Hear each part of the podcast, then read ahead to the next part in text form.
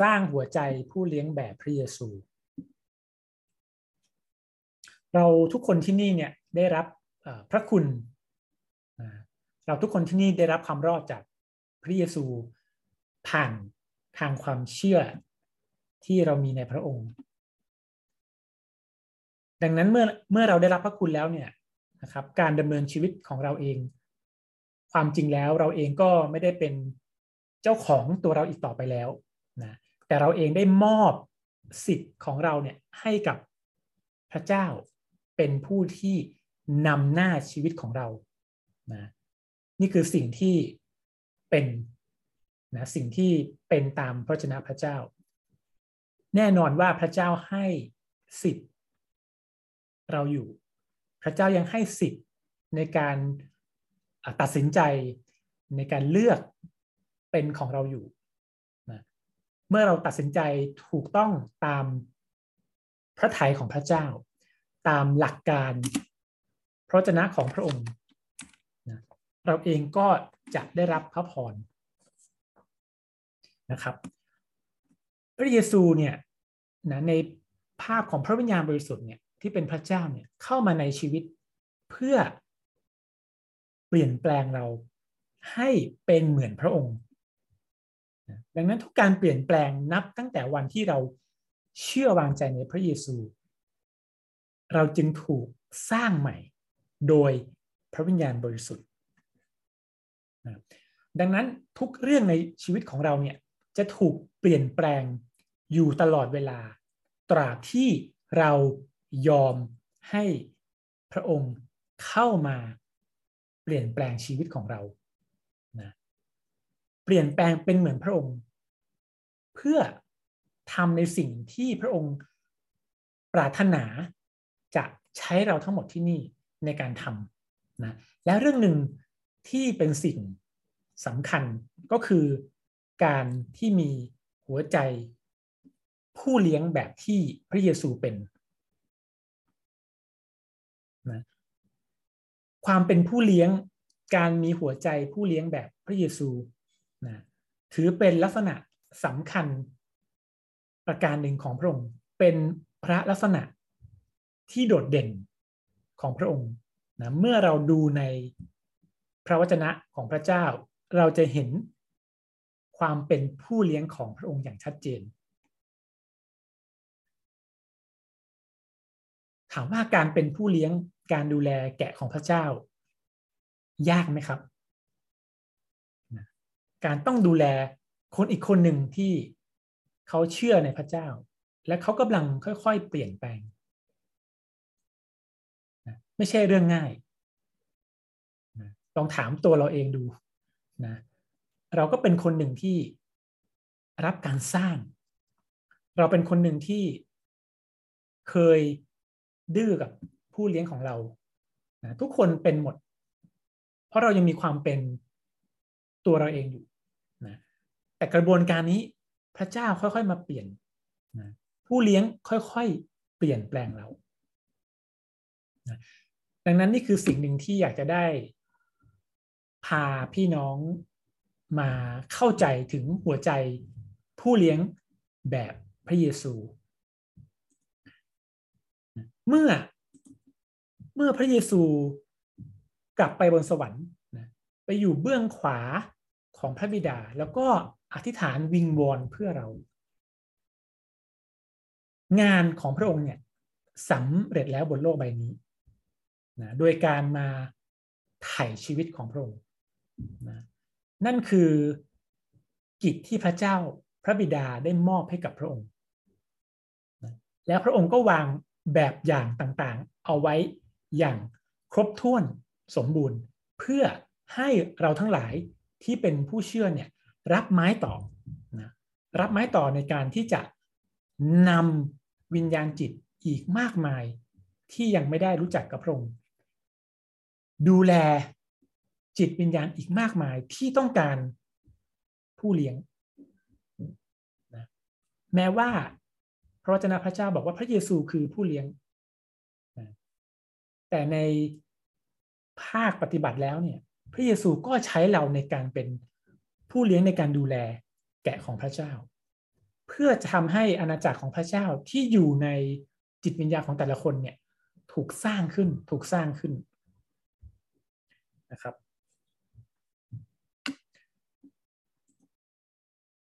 เราจึงเห็นว่าพระเยซูเนี่ยเป็นผู้เลี้ยงที่ดีนะพระเยซูเป็นผู้เลี้ยงที่ดี เราเห็นในพระเจ้าพระเจ้า หลายตอนในการแสดงออกถึงความความเป็นผู้เลี้ยงของพระองค์ ในการดูแลฝูงแกะ ในพระธรรมยอห์นบทที่สิบข้อที่สิบเอ็ดเนี่ยได้กล่าวว่าเราเป็นผู้เลี้ยงที่ดี ผู้เลี้ยงที่ดีย่อมสละชีวิตของตนเพื่อฝูงแกะ พระเยซูใช้คำอุปมาในการสอนเหล่าสาวก เพื่อให้เข้าใจ ถึงความเป็นผู้เลี้ยงที่พระเยซูทรงเป็นนะถ้าเราอ่านเราจะเห็นบริบทที่ชัดขึ้นนะแม้ว่าในขณะนั้นเหล่าสาวกยังไม่เข้าใจว่าพระเยซูกำลังสื่ออะไรนะเพราะพระเยซูได้กล่าวในความเป็นอุปมานะภาพของผู้เลี้ยงสาวกทราบเพียงว่าผู้เลี้ยงแกะคือคนที่ดูแลแกะนะแต่ยังไม่เข้าใจภาพใน ฝ่ายวิญญาณนะครับ ดังนั้นเองเราจึงต้องมีหัวใจแบบที่พระเยซูเป็น เมื่อพระเยซูได้เริ่มต้นทำพระราชกิจของพระองค์นะพระเยซูได้เรียกสาวกกลุ่มกลุ่มแรกนะ ในมัทธิวบทที่ 4 ข้อที่ 18 ถึงข้อที่ 22 ได้พูดถึงตอนที่พระเยซูเนี่ยได้ดำเนินอยู่ในทะเลกาลิลีนะแล้วก็มองไปเจอ ชาวประมงสองคนนะก็คือเปโตรแล้วก็อันดรูซึ่งเป็นน้องชายของเปโตรพระองค์บอกเขาว่าอะไร จงตามเรามา เราจะตั้งท่านให้เป็นผู้หาคนดังหาปลาทันใดนั้นสองคนนี้ก็ละทิ้งแหแล้วก็เดินตามพระองค์ไปทันที จากนั้นอีกแป๊บหนึ่งนะพระเยซูเดินต่อไปอีก แล้วก็เห็นพี่น้องอีกสองคนนะคือยากอบกับยอนน้องชายของเขากำลังชุนชุนอวนอยู่บนเรือนะครับ พระองค์ก็เรียกเข้ามาอีกนะ เขาก็ละทิ้งเรือ แล้วก็ลาบิดานะแล้วก็ตามพระเยซูไปทันทีนะนี่คือการเรียกสาวกนะชุดแรกเลยนะครับสี่คนนะก่อนที่จะกลายเป็นสิบสองคนในที่สุด ดังนั้นเองเนี่ยสิ่งหนึ่งที่เราต้องตระหนักมาก ๆ ก็คือว่า เมื่อเรามาเป็นผู้เชื่อนะเราเป็นสาวก และสิ่งสำคัญ ที่เราจะขาดไม่ได้เลยก็คือ เราถูกเรียก มาให้เป็นผู้เลี้ยงด้วยนะเราถูกเรียกให้มาเป็นผู้เลี้ยงด้วย นี่คือบทบาทที่พระเยซูเนี่ยมอบหมายให้กับผู้เชื่อทุกคนนะครับ ผู้เชื่อทุกคน นะไม่ใช่ผู้นำไม่ใช่ผู้ที่เชื่อมานาน ไม่ใช่ผู้ที่มีใจร้อนรน อยากประกาศ อยากพาคนมารอด เท่านั้น แต่ผู้เชื่อทุกคนต้องรับผิดชอบบทบาทนี้ นี่คือสิ่งที่พระเยซูคาดหวังกับผู้เชื่อทุกคน พระเยซูคาดหวัง เพราะว่า พระองค์ ไม่ได้มาทำบทบาทนี้แล้วนะพระองค์มอบบทบาทนี้ให้กับผู้เชื่อ ก็คือเราทั้งหลาย ผู้เชื่อทั่วโลก ที่ต้องรับผิดชอบหน้าที่บทบาทนี้ บทบาทนี้เป็นบทบาทที่เราเองต้องพึ่งพา พระวิญญาณบริสุทธิ์ ไม่ใช่ตัวเราทำคนเดียว แต่พระวิญญาณในเราเป็นผู้ที่ช่วยเราเองไหมครับ ช่วยเราในการเป็นพยาน ช่วยเราในการรับการสำแดง อดทนกับแกะของพระเจ้านะปอบประโลมตัวเราบางครั้งที่แกะทำให้เราเสียใจ พระวิญญาณอยู่กับเราตลอดเวลา เป็นภาพเดียวกับที่พระเยซู อยู่กับเราสาวก มันเป็นภาพเดียวกันเลยนะครับ แต่เป็นภาพในคนละบทบาทนะพระเยซูอยู่กับเราสาวกยังไง พระวิญญาณบริสุทธิ์ก็อยู่กับเราฉันนั้นสำคัญคือเราได้รับผิดชอบบทบาทนี้ หรืออยังเราให้พระวิญญาณบริสุทธิ์ช่วยให้เราเป็นผู้เลี้ยงอย่างที่พระองค์ปรารถนาและเป็น แบบอย่างให้กับเราหรืออยัง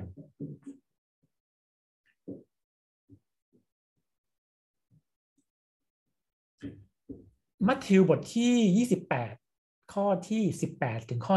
20นะเรามักจะคุ้นเคยกับข้อ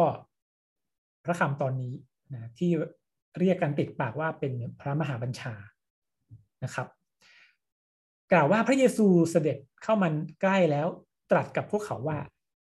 สิทธิอำนาจทั้งหมดในสวรรค์ก็ดี ในแผ่นดินโลกก็ดีทรงมอบไว้แก่เราแล้ว เพราะฉะนั้นท่านทั้งหลายจงออกไปและน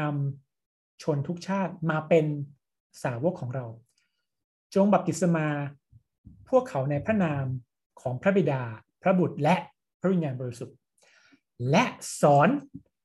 พวกเขาให้ถือรักษาสิ่ง สารพัดที่เราได้สั่งพวกท่านไว้ และนี่เนี่ยเราจะอยู่กับท่านทั้งหลายเสมอไปจนกว่าจะสิ้นยุคพระมหาบัญชาย้ำเตือนให้เราออกไปทำการของพระองค์ และย้ำเตือนให้เราสอนพวกเขาด้วย ให้รักษาสิ่งที่พระเยซูได้สอนเราไว้ ก็คือสิ่งที่อยู่ในพระวจนะพระเจ้าทั้งหมด ดังนั้นนี่คือบทบาท ของเราทั้งหลาย และนั่นก็คือบทบาทของความเป็นผู้เลี้ยงด้วยนั่นเอง มาดูความสำคัญนะของการของการสร้างหัวใจแบบผู้เลี้ยงนะอย่างที่พระเยซูเป็น ความสำคัญของการสร้างหัวใจผู้เลี้ยงแบบพระเยซูนะครับ ประการแรกคือ เป็นการเรียนแบบพระเยซูคริสต์ความสำคัญประการแรกที่เราต้องสร้างหัวใจแบบผู้เลี้ยง ก็คือการที่เราต้องเรียนแบบพระเยซูนะอย่างที่กล่าวไปแล้วนะเรารับการเปลี่ยนแปลงทุกวันให้เป็นเหมือนพระเยซูนะทุกอย่างในชีวิตของเราที่ยังไม่เป็นเหมือนพระเยซูกำลังถูกเปลี่ยน นะสิ่งที่ไม่ดีก็จะถูกทำลายลงนะสิ่งเก่าล่วงไปแล้วก็กลายเป็นสิ่งใหม่เห็นไหมครับ ดังนั้นเราอยู่ในกระบวนการการเปลี่ยนแปลงชีวิตให้เป็นเหมือนพระเยซู เราจะสมบูรณ์ที่สุดเนี่ยก็วันที่พระเยซูกลับมา และในระหว่างนี้ใครที่จำนนต่อพระองค์ ใครที่ยอม ต่อพระองค์มากเท่าไหร่ เขาก็จะรับการเปลี่ยนแปลงให้เป็นเหมือนพระเยซูมากเท่านั้น ดังนั้นจึงไม่ขึ้นอยู่กับความอายุความเชื่อ แต่อยู่ที่การยอมจำนน ไม่ได้ขึ้นอยู่กับฤทธิเดชหมายสำคัญอัศจรรย์มากไปกว่าการยอมจำนน สิ่งต่างๆดีหมดนะครับ แต่ถ้าไม่ยอมจำนน เราเราไม่สามารถเปลี่ยนแปลงชีวิตเป็นเหมือนพระเยซูได้ เราเห็นในพระเจ้าพระเจ้าที่มีคนที่ทำกิจของพระเยซู ประกาศในนามพระเยซู รักษาโรคทำอัศจรรย์ในนามของพระเยซู แต่พระเยซูบอกว่าอะไร เราไม่รู้จักเจ้า จงไปให้พ้นหน้า นี่คือสิ่งที่น่าเสียดาย ดังนั้น เราต้องกลับมาสู่เบื้องต้น ก่อนก็คือการที่เรายอมจำนวนรับการเปลี่ยนแปลงนะครับ ประการที่สองคือเป็นการทำตามน้ำพระไทยพระบิดา ความสำคัญประการที่สองคือการที่ เราทำตามน้ำพระทัยพระบิดา ย้อนบทที่สี่ข้อที่สามสิบสี่ ได้กล่าวว่า พระเยซูตรัสกับพวกเขาว่าอาหารของเราคือการทำตาม พระประสงค์ของผู้ที่ทรงใช้เรามา และทำให้งานของพระองค์สำเร็จ การที่มีหัวใจผู้เลี้ยงแบบพระเยซู นั่นคือน้ำพระทัยหนึ่งที่เราควรรับไว้ ตามหัวใจของพระบิดา มีน้ำพระทัยหลายอย่างที่พระเจ้าปรารถนาจะใช้เรา คนที่มีตรันมาก คนที่พระเจ้าใช้มาก คนที่ยอมพระเจ้ามาก พระเจ้าจะใช้เขามาก คนที่มีของประทาน พระเจ้าจะใช้เขา ทุกอย่างที่เรามีเราใช้เพื่อถวายเกียรติแด่พระองค์ และเพื่อให้เป็นไปตามน้ำพระทัยของพระองค์เช่นเดียวกันการที่มีหัวใจผู้เลี้ยงแบบพระเยซูก็เป็นน้ำพระทัยของพระองค์เช่นกัน เพราะมีเขียนอยู่ในพระวจนะของพระเจ้า มีแบบอย่างที่พระเยซูซึ่งเป็นพระเจ้าทำให้เราดูอยู่ ประการที่สามนะครับเป็นการสร้างชีวิตฝ่ายวิญญาณ เป็นการสร้างชีวิตฝ่ายวิญญาณ ความสำคัญนี้ทำให้เรารู้ว่า เมื่อเรามีหัวใจแบบผู้เลี้ยงนะเมื่อพระเจ้าใช้ชีวิตของเรานะเราก็จะรับการเสริมสร้างในฝ่ายวิญญาณนะเพราะเรากำลังปฏิบัติการงานฝ่ายวิญญาณอยู่ ในลูกาบทที่9เนี่ยข้อที่ 1 ถึงข้อที่2นะครับ ในลูกาบทที่เก้าข้อที่หนึ่งถึงข้อที่สองเนี่ยบอกว่าพระพระองค์เรียกสาวกสิบสองคนมาพร้อมกัน แล้วทรงให้พวกเขามีฤทธิเดชและสิทธิอำนาจเหนือผีทั้งหลาย และรักษาโรคต่างๆ ให้หายได้ และพระองค์ก็ทรงใช้ เขาทั้งหลายไปประกาศแผ่นดินของพระเจ้า และรักษาคนป่วยให้หาย พระเจ้าใช้นะครับ สาวก 12 คนแรกไปทำการของพระองค์นะณเวลานั้นพระวิญญาณบริสุทธิ์ยังไม่ได้เสด็จลงมา พระเยซูก็ได้ใช้เขาอย่างเจาะจง มอบฤทธิอำนาจของพระเจ้าให้อย่างเจาะจง พื่อให้ไปทำกิจนะการไปประกาศการไปดูแล ฝูงแกะของพระเจ้าสองอย่างนี้มันเป็นเรื่องต่อเนื่องกันเมื่อเราประกาศ เราก็ต้องดูแลเขาเอเมนไหมครับนี่คือการสร้างชีวิตที่พระเยซูเนี่ยได้ใช้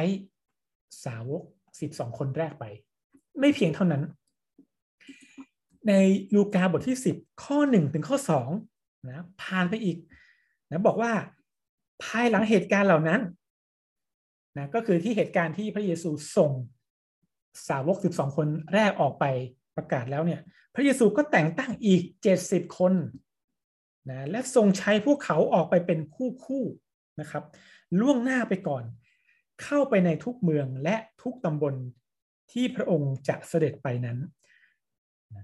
พระองค์ตรัสกับเขาทั้งหลายว่า ข้าวที่ต้องเกี่ยวนั้นมีมากแต่คนงานยังน้อยอยู่ เพราะฉะนั้นพวกท่านจงอ้อนวอนพระองค์ ผู้ทรงเป็นเจ้าของนา ให้ส่งคนงานมาเก็บเกี่ยวพืชผลของพระองค์ พระองค์ก็ใช้คนออกอีกเจ็ดสิบคนในการออกไปประกาศแผ่นดินของพระเจ้านะครับดังนั้นเราจึงเห็นว่าพระเจ้าสร้างนะครับ สาวกกลุ่มใหญ่กลุ่มแรกเนี่ยด้วยการใช้ให้เขาออกไปปฏิบัติพระราชกิจของพระเจ้า เรามาดูด้วยกันต่อมา ลักษณะหัวใจผู้เลี้ยงแบบพระเยซูนะลักษณะหัวใจผู้เลี้ยงแบบพระเยซู ลักษณะหัวใจผู้เลี้ยงแบบพระเยซู ประการแรกคือเข้าใจความเป็นของแกะนะเข้าใจความเป็นของแกะ นะก็คือรู้จักตัวตนของเขา เขาเป็นคนใจเย็นนะเขาเป็นคนใจร้อนนะแกะ เป็นคนที่ชอบลืม แกะเป็นคนที่ชอบเอาแต่ใจ นี่คือความเป็นของเราแต่ละคน ทุกคนมีจุดที่ต้องรับการเปลี่ยนแปลงอยู่นะครับ ดังนั้นความเป็นผู้เลี้ยงสิ่งหนึ่งคือต้องเข้าใจเขาต้องเข้าใจแกะ ผู้เลี้ยงทุกคนอยากเห็น แกะเปลี่ยนแปลงให้เป็นเหมือนพระเยซูพระเยซูก็อยากเห็นเราเนี่ยเปลี่ยนแปลงเป็นเหมือนพระเยซู แต่ต้องใช้เวลา ต้องใช้เวลาและพระองค์ก็รอเวลาได้ พระองค์อดทนกับเราได้ชั้นใด เราเองเมื่อเรามีหัวใจผู้เลี้ยง เราก็ยินดีอดทนกับแกะที่พระเจ้าให้เราดูแลได้ ฉันนั้นด้วยเองเลยนะครับ โรมบทที่ 5 ข้อ 6 ถึงข้อ8นะโรมบทที่ 5 ข้อที่ 6 ถึงข้อที่ 8 ขณะเมื่อเรายังขาดกำลัง พระคริสต์ก็ได้สิ้นพระชนเพื่อช่วยคนบาปในเวลาที่ เหมาะสม ไม่ใครจะมีใครตายเพื่อคนตรง แต่บางทีจะมีคนอาจตายเพื่อคนดีก็ได้ แต่พระเจ้าทรงสำแดงความรักมั่นคงของพระองค์แก่เราทั้งหลายคือ ขณะเมื่อเรายังเป็นคนบาปอยู่นั้น พระคริสต์ได้ทรงสิ้นพระชนเพื่อเรา ขณะที่เรายังเป็นคนบาปเรายังเป็นคนอธรรมเรายังเป็นแบบนี้อยู่ ยังใจร้อน เมื่อมีคนมาแทรกคิวเรา ยังหงุดหงิดเมื่อมีคนพูดจาเสียดเสียดแทงใจเรา ยังเกลี้ยกล่อมเมื่อมีคนมาแทงข้างหลังเรานะเรายังเป็นแบบนี้อยู่นะแต่เราอยากเป็นคนใหม่อยู่เอเมนไหมครับ พระเยซูเข้าใจเรานะพระองค์มาตายให้กับเรา พระองค์ไม่เคยเรียกร้องเลยให้เรา ดีเหมือนพระองค์นะแต่พระองค์เป็นแบบให้เรา พื่อให้เรารับการเปลี่ยนแปลงด้วยความช่วยเหลือของพระวิญญาณบริสุทธิ์ พระองค์ไม่ได้คาดหวังให้เราเปลี่ยนแปลงด้วยตัวเราเอง แต่พระวิญญาณบริสุทธิ์ที่อยู่ในเราเมื่อเรามาเชื่อในพระองค์ใช่ไหมเมื่อเราเชื่อเราทำไมครับ บัพติศมาในพระวิญญาณบริสุทธิ์จำได้ไหมครับ พระองค์ก็ทำงานในเราทำงานในเราอยู่ ช่วยเปลี่ยนแปลงในเราอยู่ ดังนั้นพระเยซู พระวิญญาณบริสุทธิ์ กำลังช่วยในการเปลี่ยนแปลงเราอยู่เองไหมครับนะแต่ในขณะเดียวกันความเป็นผู้เลี้ยงของพระเยซูก็เข้าใจในความอ่อนแอ เข้าใจในเวลาที่เรากำลังเปลี่ยนแปลงอยู่ และเช่นเดียวกัน ผู้เลี้ยงแบบเราเนี่ยก็ต้องเข้าใจความเป็นของแกะที่เราดูแลเขาอยู่ด้วยเองไหมครับ เวลาจะเป็นผู้ที่ เปลี่ยนแปลงพวกเขาพระวิญญาณบริสุทธิ์จะเป็นผู้ที่เปลี่ยนแปลงแกะ ตัวเราจะเป็นคนที่ช่วยอีกแรงหนึ่ง ต้องช่วยกันทำฝั่งใดฝั่งหนึ่งไม่ได้ เพราะว่าพระเจ้าสร้างพระเจ้าวางรูปแบบเป็นแบบนี้ พระเจ้าสร้างชุมชนและให้มีการดูแลแบบนี้ จึงไม่มีใครที่อยู่เอกเทศ ตั้งตัวเป็น ประเทศสลาในฝ่ายวิญญาณได้ ต้องมีการดูแลกันและกันนะครับ ลักษณะหัวใจแบบพระเยซูที่เป็นผู้เลี้ยงประการที่สองก็คือ มีความรักและห่วงใยแกะของพระเยซูมีความรักและห่วงใยแกะของพระเยซูมีความรู้สึกร่วมนะ แกะอาจจะรู้สึกแย่ในช่วงเวลา ที่เจอปัญหาเข้ามา ที่เจออุปสรรคเข้ามามากๆนะเรามีส่วนร่วมในความรู้สึกนั้นได้นะนี่คือสิ่งที่พระเยซูเป็น ยอห์นบทที่สิบเอ็ดข้อที่สามสิบสาม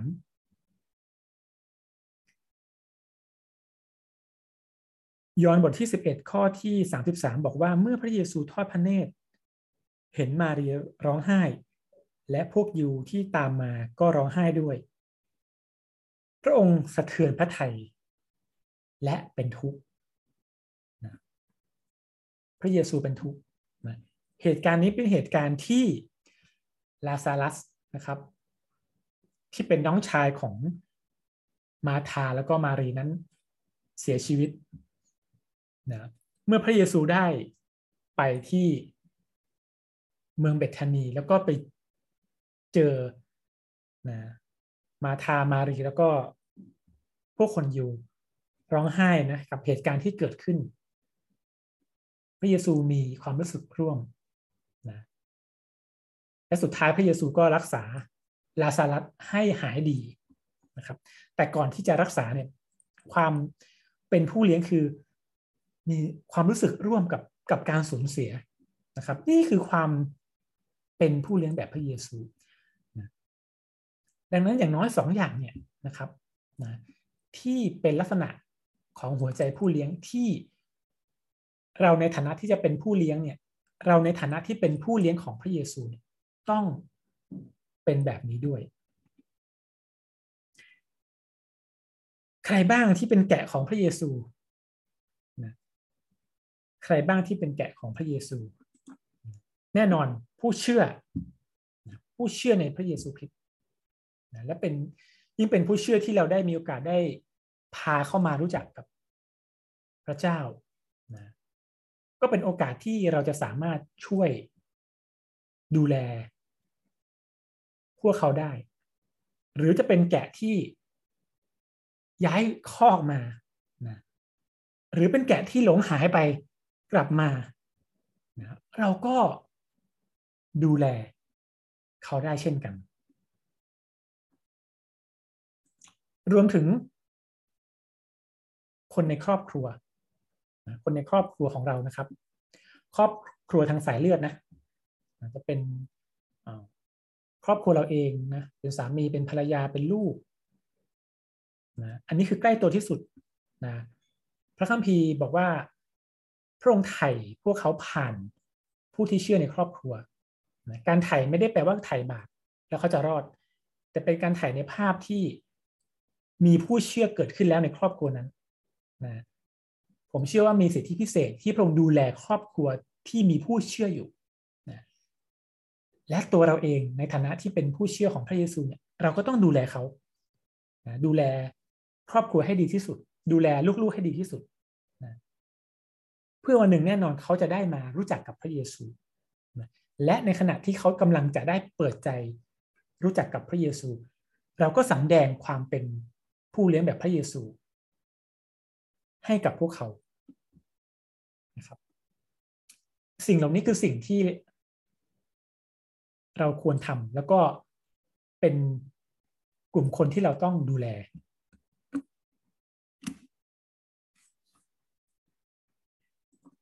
การดูแลที่เราควรจะดูแลก็คือ ดูแลแค่สองส่วนนะก็คือเรื่องของฝ่ายวิญญาณแล้วก็ดูแลฝ่ายกายภาพนั้นหัวใจผู้เลี้ยงเนี่ยดูแลสองส่วนนี้นะก็ครอบคลุมหมดแล้วนะครับ ครอบคลุมทั้งชีวิตแล้วนะดูแลฝ่ายวิญญาณนะถ้าเป็นผู้เชื่อก็คือการให้อาหารฝ่ายวิญญาณ การสอน การแบ่งปันพระวจนะของพระเจ้า การพาแกะเข้าไปอยู่ในชุมชนที่มีพระเจ้า เป็นศูนย์กลางนะพาไปในคิสจักร พาไปในบรรยากาศของค่าย พาไปสัมมนาพระคัมภีร์นะก็คืออะไรที่เกี่ยวข้องกับการ เสริมสร้างฝ่ายวิญญาณพาเข้าไปปฏิบัติรับใช้พระเจ้า ไปเยี่ยมเยียนฝูงแกะ ไปเยี่ยมเยียนคิดจักท้องถิ่นอื่น ๆ เป็นต้นนะดูแลความเป็นอยู่ของเขานะครับทำได้ ส่วนคนในครอบครัวที่ยังไม่เชื่อเราก็อธิษฐานเผื่อเขาคำอธิษฐานมีฤทธิ์อำนาจมากเพียงพอ จะเปิดวิญญาณจิตของคนในครอบครัวที่ยังไม่เชื่อพระเจ้าได้ ดังนั้นนี่คือความเป็นผู้เลี้ยงนะนี่คือความเป็นผู้เลี้ยงนะมาถึงตรงนี้แล้วเนี่ย พี่น้องเห็นภาพความเป็นผู้เลี้ยงชัดเจนขึ้นเอเมนไหมครับนะดูมาทั้งหมดเนี่ย ไม่มีอะไรที่เกี่ยวข้องกับทักษะเลยนะจะเก่งกาจมาจากไหนบนโลกใบนี้ จะจบ PhD จะจบ ริญญาโทจะจบอะไรมา จะมีความเชี่ยวชาญอะไรบนโลกนี้มา จะเก่งในเรื่องการบริหารคน แทบจะไม่มีความหมายเลย เพราะทุกอย่างนั้นมันเริ่มจากหัวใจภายในเห็นไหมครับ ไม่ได้เริ่มจากเป้าหมายนั้นผู้เลี้ยงดูแลไปตลอดชีวิต ผู้เลี้ยงดูแลไปตลอดชีวิตนะเป้าหมายสุดท้ายเขาต้องเป็นเหมือนพระเยซู ก็คืออะไรครับ วันที่เขาไปสวรรค์นะก็พี่น้องก็นับไปสิครับว่า แกะของพี่น้องมีอายุกี่ขวบนะแล้วอีกกี่สิบอีกกี่สิบปีอีกกี่สามสิบสี่สิบปีเขาจะไปสวรรค์นั่นคือเป้าหมาย ดังนั้นระหว่างนี้เราก็ต้องดูแลเขาไปนะ เป็นไปได้ยากมากนะปีหนึ่งน้องๆ ต้องเป็นผู้เลี้ยงให้ต้องเป็นผู้นำแล้ว ผมเคยอยู่บริบทแบบนี้มาก่อนนะครับ เข้าใจบริบทแบบนี้ดี ก็มีความท้าทายหนึ่งที่น่าสนใจ แต่เมื่อดูความเป็นพระเยซู เมื่อดูภาพของพระเจ้าของพระเจ้านะมันกลับกัน มันกลับกัน ผู้เลี้ยงมีหน้าที่หนุนใจ หนุนใจเขา อดทนกับเขา พูดความจริง เพื่อให้ตกไปในใจเขา ความจริงคืออะไร น้องต้องเป็นเหมือนพระเยซู น้องต้องจำนนต่อพระเยซู น้องต้องให้พระวิญญาณเปลี่ยนแปลงน้อง และเมื่อเขาตอบสนอง เมื่อเขาจำนน เมื่อเขาสัมผัส พระกรุณาคุณของพระเยซูคริสต์ที่ได้มาถ่ายเขาเขารับการแตะต้องจากพระวิญญาณบริสุทธิ์เมื่อเขาได้อธิษฐานทุกวันเขาใช้เวลากับพระวิญญาณทุกวันเขาจะเริ่มเปลี่ยนเอเมนไหมครับ ดังนั้นพี่น้องจะเห็นว่าผมไม่ได้ตั้งเป้าอะไรใครเลย ในในกลุ่มนี้แต่จะถ่ายทอดสิ่งที่เป็นพระเจ้าของพระเจ้านะเพ ราะมันเป็นวิถีชีวิต มันคือการยอมจำนนของตัวแกะกับพระเจ้าด้วย ผู้เลี้ยงมีหน้าที่หนุนใจนะลุ้นอยู่ว่าจะจะเป็นเหมือนพระเยซูได้ไหมจะยอมจำนนไหมรอบนี้ แต่ไม่มีสิทธิ์ไปตัดสินเขา ไม่มีสิทธิ์ไปชี้เขาว่าเขาต้องเป็นผู้นำเขาต้องเป็นผู้เลี้ยงแล้วนะ แต่มันต้องตกไปในใจเขาว่าเขาคือผู้เลี้ยงแล้ว เขาจะจำนนยังไงต่อนะครับ นั้นถ้าถ้าใช้วิธีสมัยที่ผมเคยรับใช้เมื่อ 20 ปีที่แล้วนะเชื่อว่าหลายคนที่นี่อาจจะไม่ได้อยู่ที่นี้นะครับนะเพราะว่าก็เป็นการรับใช้ในอีกรูปแบบหนึ่งนะมันไม่ได้ลำบากมากขนาดนั้น แต่มันเป็นเรื่องของใจจริงๆนะและแน่นอนในบริบทแบบนั้นเนี่ย มันทำให้ผมถูกสร้างชีวิตมาจนถึงวันนี้ได้ ดังนั้น ผมก็ได้เรียนรู้นะครับ แล้วก็พยายามปรับนะการท้าทายใจนะในบริบทที่เหมาะสมจะไม่ท้าทายใจตลอดเวลาแต่ว่าจะมีจังหวะ เพื่อจะท้าทายบางคนที่นี่ดังนั้นถ้าพี่น้องบางท่าน ถูกผมท้าทายแปลว่าพี่น้องต้องเชื่อว่าพระเจ้ากำลัง มีถ้อยคำบางอย่างมาถึงท่านเจาะจงเอเมนไหมครับถ้าถึงตรงนั้นแปลว่า ผมต้องได้รับความมั่นใจแล้วว่า ผมท้าทายใจเขาได้แต่แต่แต่จะไม่มาท้าทายภาพรวมนะเพราะว่าแต่ละคนมีจังหวะเวลา มีเงื่อนไขเวลาที่ต่างกัน แต่อย่างน้อยหัวใจผู้เลี้ยงมันต้องตกไปอยู่ในชีวิตของเขาก่อน อันนี้คือวิธีที่ ที่เชื่อว่า เราจะเห็นการสร้างหัวใจผู้เลี้ยงอย่างเป็นวิถีชีวิต แล้วมันจะอยู่คงนานไปเรื่อยๆนะครับเป้าหมายการเป็นผู้เลี้ยงเป้าหมายการเป็นผู้เลี้ยงนะครับ ประการที่หนึ่งคือเสริมสร้างชีวิตฝ่ายวิญญาณ คนที่เป็นผู้เลี้ยงเนี่ยต้องไปเสริมสร้างชีวิตฝ่ายวิญญาณของเขานะในพระธรรมสุภาษิตบทที่ 27 ข้อ 17 เนี่ยได้กล่าวว่าเหล็กรับเหล็กให้คมได้ฉันใด คนหนึ่งก็รับเพื่อนของตนให้เฉียบแหลมได้ฉันนั้นนะการสร้างชีวิตจำเป็นต้องถูกขัดเกลาซึ่งกันและกันนะแกอาจจะไม่ชอบบางเรื่องที่ผู้เลี้ยงได้ ได้พูดออกไป ผู้เลี้ยงบางทีก็อาจจะรู้สึกบางอย่าง ในสิ่งที่แกะ ตอบสนองกลับมานะก็คือเป็นการรับกันนะรับคมนะสุดท้ายผลลัพธ์คืออะไรครับ ต่างคนต่างคม ผู้เลี้ยงก็จะได้ความคมในมุมหนึ่ง ที่ยังไม่มี แกะก็จะได้ถูกรับคมให้เป็นเหมือนผู้เลี้ยงมากยิ่งขึ้นนะนี่คือการเสริมสร้างในฝ่ายวิญญาณดังนั้นการเสริมสร้างเนี่ยมันจะเกิดขึ้นได้ก็ต่อเมื่อปรนิบัติ รับใช้พระเจ้าร่วมกันเอเมนไหมครับ ถ้าไม่ได้มีโอกาสปฏิบัติพระเจ้าเนี่ย พี่น้องไม่ต้องไปพูดถึงของประทานเลยครับ มันจะไม่มีมาแน่นอน เพราะของประทานมันต้องถูกใช้ในพระกายเอเมนไหมครับนะผมถึงบอกพี่น้องว่า โรคภัยที่เกิดขึ้นเนี่ย มันทำลายเครือข่ายของ ของผู้เชื่อเครือข่ายที่มันเคยสนิทสนมกันทุกสัปดาห์เนี่ยประสานสร้างเซ็นออกไปหมดเลย เพราะมันไม่สามารถรับใช้ร่วมกันได้นะการใช้เทคโนโลยีก็อาจจะช่วยได้ในระดับหนึ่งแต่ผมเชื่อว่ายังไงซะ การเจอหน้าทางกายภาพ เป็นสิ่งที่พระเจ้าพระเจ้าได้บอกเอาไว้ชัดเจนมาก นะเรื่องนี้เป็นเรื่องใหญ่เรื่องหนึ่งที่ถ้ามีโอกาสจะได้มาคุยกันนะครับ เพราะฉะนั้นต้องมีส่วนร่วมรับใช้กันนะขัดเกลากันเนี่ย พี่น้องจะได้สิ่งที่ต่อมาก็คือของประทานฝ่ายวิญญาณนะครับ ถ้าวันนี้ ผมดาวน์โหลดเขาเรียกว่าอะไร แบบสำรวจของประทาน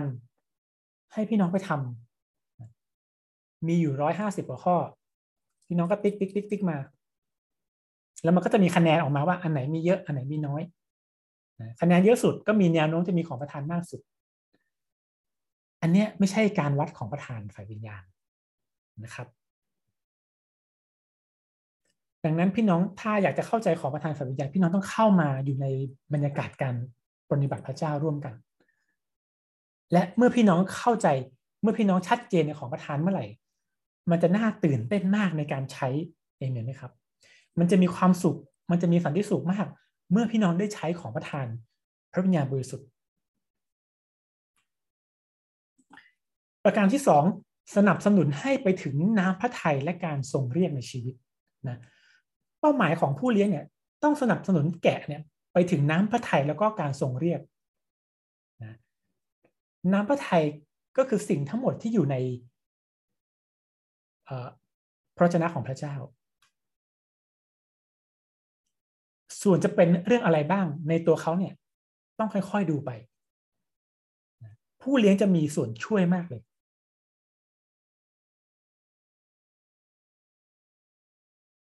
เมื่อเขาอยู่ในบริบทเมื่อเขาปฏิบัติพระเจ้า เขาจะเริ่มเข้าใจการส่งเรียก นะมันจะต่อเนื่องกันนะครับ มันจะไม่มีที่มาเชื่อเสร็จมาอยู่ในบรรยากาศที่จักแล้วอยู่ดีก็ลอยไปละ ถ้ามีจะน้อยมากๆนะแล้วก็ต้องชันสูตรใจมากๆว่า เป็นพระวิญญาณบริสุทธิ์นำแต่โดยปกติแล้วเนี่ยกระบวนการอย่างน้อยต้องมีผู้เลี้ยง ช่วยดูช่วยแนะ ช่วยหนุนใจนะบทบาทผู้เลี้ยง เขียนชัดเจนนะว่า สนับสนุน ไม่ใช่ไปชี้ เธอเนี่ยต้องเป็นผู้ประกาศ เธอเนี่ยต้องเป็นนักธุรกิจไม่ใช่ นั่นคือส่วนที่เขาต้องรับการสำแดง แต่ผู้เลี้ยงต้องสนับสนุนเขาอชอบชอบรับใช้มุมไหนค่อย ๆทำไป แล้วก็ดูว่ามันโดดเด่นหรือเปล่า รับใช้ก็มีสองมุม รับใช้ในฝ่ายกายภาพ แล้วก็รับใช้ในฝ่ายวิญญาณนะรับใช้ฝ่ายกายภาพ ก็คือตะลันความสามารถ เช่นน้องคนนี้ เล่นดนตรีเก่งสามารถจะรับใช้ในการเล่นดนตรีได้ เป็นตะลันของเขาแต่ถามว่าจะเป็นนักดนตรีเพื่อพระเจ้าได้ไหมอาจจะไม่ใช่ ต้องมาดูของประธานฝ่ายวิญญาณอีกว่าเขารับใช้พระเจ้าในฝ่ายวิญญาณแล้วเขาประกาศเขาดูแลคนเขาเริ่มฝึกฝนของประธานเนี่ยเขาเริ่มโดดเด่นด้านไหนนะมีทั้งเรื่องฤทธิอำนาจจำได้ใช่ไหมครับ มีทั้งมีทั้งเรื่องเรื่องของถ้อยคำนะมีเก้าอย่างก็ต้องไปดูดังนั้นเนี่ยมันต้องใช้เวลาใช้เวลา ประการที่สามช่วยพัฒนาของประธานนะก็ต่อเนื่องไป เมื่อเขามาอยู่ในบริบท การปฏิบัติรับใช้พระเจ้า ผู้เลี้ยงจะช่วยในการพัฒนาของประธานนะมันต้องเริ่มใช้ก่อน ต้องเริ่มใช้ก่อน แล้วถึงจะรู้ว่าตัวเอง ถนัดมีความโดดเด่นมากแค่ไหนนะครับ มันจะมีบางอย่างที่เป็นผลลัพธ์ที่มันโดดเด่น กว่าคนทั่วไป ดังนั้นการการพัฒนาของประธานเนี่ยก็จะมีส่วนช่วยนะผมยกตัวอย่างเรื่องหนึ่งมีเพื่อนผู้รับใช้ของผมเนี่ย เป็นคนที่พูดไม่ค่อยรู้เรื่องนะคือเล่าเรื่องแบบไม่ได้มีลำดับอะไรเท่าไหร่นะแต่เวลาไปประกาศเนี่ย คนจะเปิดใจรับเชื่อง่ายมากนะในขณะที่ตัวผมเองพยายามที่จะเข้าใจ โลกมาจากไหน นาฬิกาเนี่ยมันเป็นการทรงสร้างยังไง หาข้อมูลมา แล้วเวลาไปประกาศคนเนี่ยก็จะพยายามจะใช้ข้อมูลเหล่านี้ในการประกาศ กลับเป็นว่าผลลัพธ์มันได้น้อยอันนี้กำลังบอกเลยว่า เพื่อนผู้รับใช้พระเจ้าคนเนี้ยมีเมล็ดพันธุ์แล้วเขาต้องเริ่มไปต่อยอด อาจจะกลายเป็นเมล็ดพันธุ์ผู้ประกาศเนี่ยนี่คือตัวอย่างหนึ่งที่สามารถเห็นได้นะครับ โอเคนะดังนั้นสรุปสุดท้ายก่อนสุดท้ายนะครับ เริ่มต้นวันนี้นะเริ่มต้นวันนี้นะผมอยากหนุนใจพี่น้องในกลุ่มนี้นะพี่น้องที่อยู่ในข้อแกะข้อนี้ ของพระพระเยซูเนี่ยนะให้มีหัวใจแบบผู้เลี้ยงนะครับ ประการแรกคือ ให้ตัวท่านเองเนี่ยอธิษฐานมอบชีวิตของท่านให้กับพระเจ้า เพื่องานของพระองค์มอบชีวิตของท่านให้กับพระเจ้า เพื่อพระราชกิจของพระองค์ อันต่อมาคือเริ่มต้นนะมีส่วนในการดูแลพี่น้องละนะอาจจะไม่ใช่แกะอาจจะเป็นพี่น้องที่มาเยี่ยมเยียน เป็นพี่น้องต่างที่จัดนะตาม คันลองของพระเจ้าพระเจ้านะคือดูแลตามพระเจ้าพระเจ้าที่เขียนไว้นะฝ่ายวิญญาณฝ่ายกายภาพนะอันต่อมาคือเปิดใจต้องมีหัวจะต้องต้องยินดียอมยอมสละเวลาของตัวเองนะอันนี้บอกได้เลยเป็นผู้เลี้ยงต้องสละเวลาส่วนตัวออกไปนะตามที่พระเยซูเป็นแบบอย่างแห่งการสละเวลาทั้งหมดของพระองค์ เพื่อฝูงแกะนะพี่น้องไปดูในพระคัมภีร์ จะเห็นชัดเจนว่าพระเยซูมีเวลาพักผ่อนน้อยมากนะครับน้อยมากนะแต่พระองค์เต็มใจที่จะทำนะเพราะพระองค์รักฝูงแกะของพระบิดา นี่คือสิ่งที่พี่น้องต้องยอมอาสาตัวนะครับ อันต่อมาคือพัฒนาชีวิตฝ่ายวิญญาณนะแสวงหา พระเจ้าใกล้ชิดพระวิญญาณบริสุทธิ์อธิษฐานนะอ่านพระวจนะพระเจ้าศึกษา พระวจนะพระเจ้านะมีชีวิตแห่งการสรรเสริญนมัสการนะครับ อันที่ห้าคือมีส่วนในการเป็นพรต่อคิสตจักรนะครับ มีส่วนในการเป็นพรต่อคิสตจักรนะเมื่อเราเริ่มต้นเข้าไปมีส่วนในการปฏิบัติรับใช้พี่น้องในคิสจักร การงานบางอย่างเนี่ยเราก็จะเริ่ม เห็นตัวเราเองชัดเจนขึ้นนะครับ ก็อยากจะสรุปตรงนี้ว่า ในสามคำสั้นๆเลยนะหนึ่งคือพระเยซูเนี่ย ไว้ใจเรานะพระเยซูไว้ใจเรา จึงเลือกเราให้มาเชื่อในพระองค์ และทำ ระราชกิจของพระองค์ อันที่สองคือพระเยซูใช้ชีวิตของเรา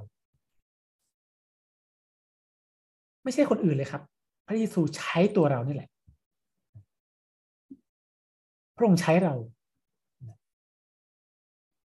และพระเยซูใช้เมื่อเรายังไม่พร้อม พระเยซูใช้เมื่อเรายังไม่พร้อม ตัวอย่างสาวกสี่คนแรก ยังทำงานตัวเองอยู่เลยถูกเรียกให้ทิ้งงานไปเลยนะไม่รู้จะเอาอะไรกิน แต่เราเห็นว่าสุดท้ายเขาจบชีวิตด้วยดี เป็นอัครทูตที่พระเจ้าใช้ และยังมีชื่อเสียงมาถึงปัจจุบัน ให้เราได้ศึกษา ดังนั้นพระเยซูใช้ชีวิตเราทุกคน ที่ยังไม่พร้อมอย่างนี้นะครับ